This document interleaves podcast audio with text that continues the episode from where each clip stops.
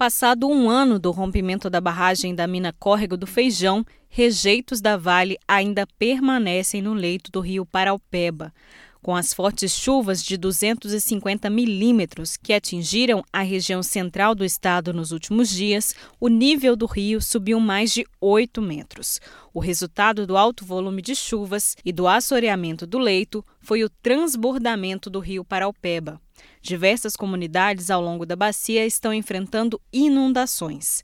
É o caso, por exemplo, da colônia Vila Isabel, em Betim, na região metropolitana da capital. Por causa da situação, o movimento dos atingidos por barragens afirmou que está acionando o Ministério Público e o Judiciário para que a Vale garanta ações emergenciais, como o fornecimento de água para a população, a retirada das comunidades que estão em contato com a água contaminada e novas indenizações para as famílias que agora estão sendo atingidas. Para Jocely Andrioli, da coordenação do MAB, é preciso ressaltar que a situação não é apenas um fenômeno da natureza. É, e agora não é uma enchente, é, um, é metal pesado, é lixo tóxico sendo jogado né, na, nas laterais do rio. A empresa teve um ano para resolver a questão do minério e não resolveu. Assim como no Rio Doce, depois de quatro anos, a lama continua descendo. Talvez esse é o momento mais forte da contaminação ambiental, tanto na bacia do Paraupeba como na bacia do Rio Doce. É um crime contínuo e multiplicado dessa vez. Ah, óbvio que vai se tentar criar a versão que é que é um fenômeno da natureza, mas a lama que está sobre o leito do rio não é um fenômeno da natureza, foi provocado por um crime e agora simplesmente a natureza multiplica isso, ou seja, o culpado é a Vale e não a chuva. No dia em que o crime da Vale em Brumadinho completou um ano, 25 de janeiro de 2020, a usina hidrelétrica de Retiro Baixo abriu suas comportas para evitar um transbordamento. Desde o rompimento, o local mantinha suas comportas fechadas para reter os rejeitos. Com a abertura, o material foi deslocado para a usina de Três Marias, onde o Paraupeba encontra o Rio São Francisco.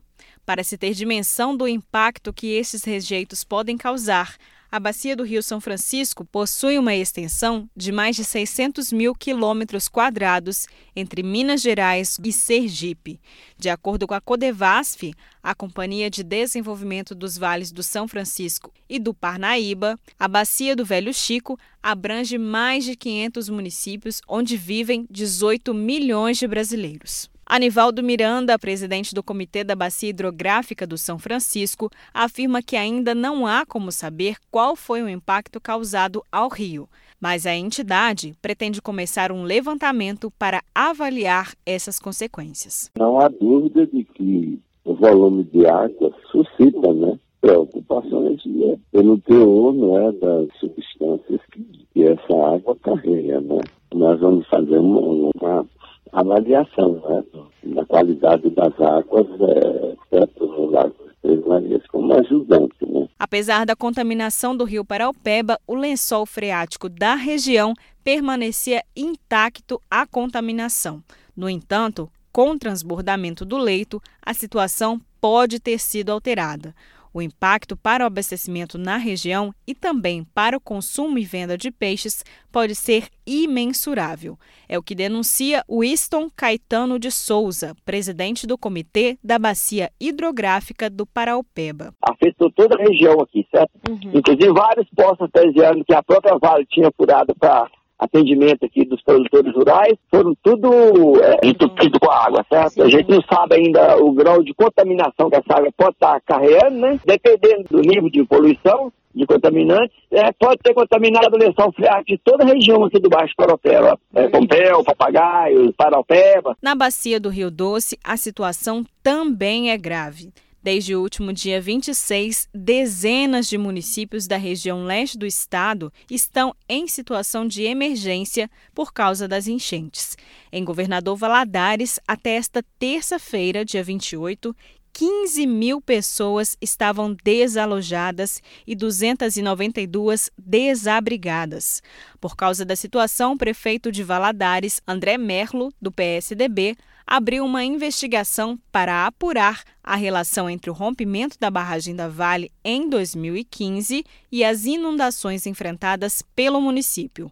O professor do Departamento de Geociências da Universidade Federal de Juiz de Fora, Miguel Fernandes Felipe, explica que, de fato, os acontecimentos podem ter relação. Esses depósitos no fundo do rio fazem com que, entre aspas, aí, né, o tamanho da calha do rio diminua, porque ela diminui a profundidade do rio. Uma mesma quantidade de chuvas numa calha diminuída faz com que a água suba mais e aí possa né, gerar o transbordamento e as inundações. Por causa do volume de água no Rio Doce, a usina hidrelétrica de Aimorés também teve que abrir suas comportas. Na terça-feira, o município se preparava para enfrentar uma inundação causada pelo procedimento. O mesmo também aconteceu na usina de Candonga, na zona da Mata. O empreendimento retinha parte dos rejeitos da lama da barragem de Fundão. Com isso, mais materiais foram novamente despejados no Rio Doce. De Belo Horizonte, da Rádio Brasil de Fato, Amélia Gomes.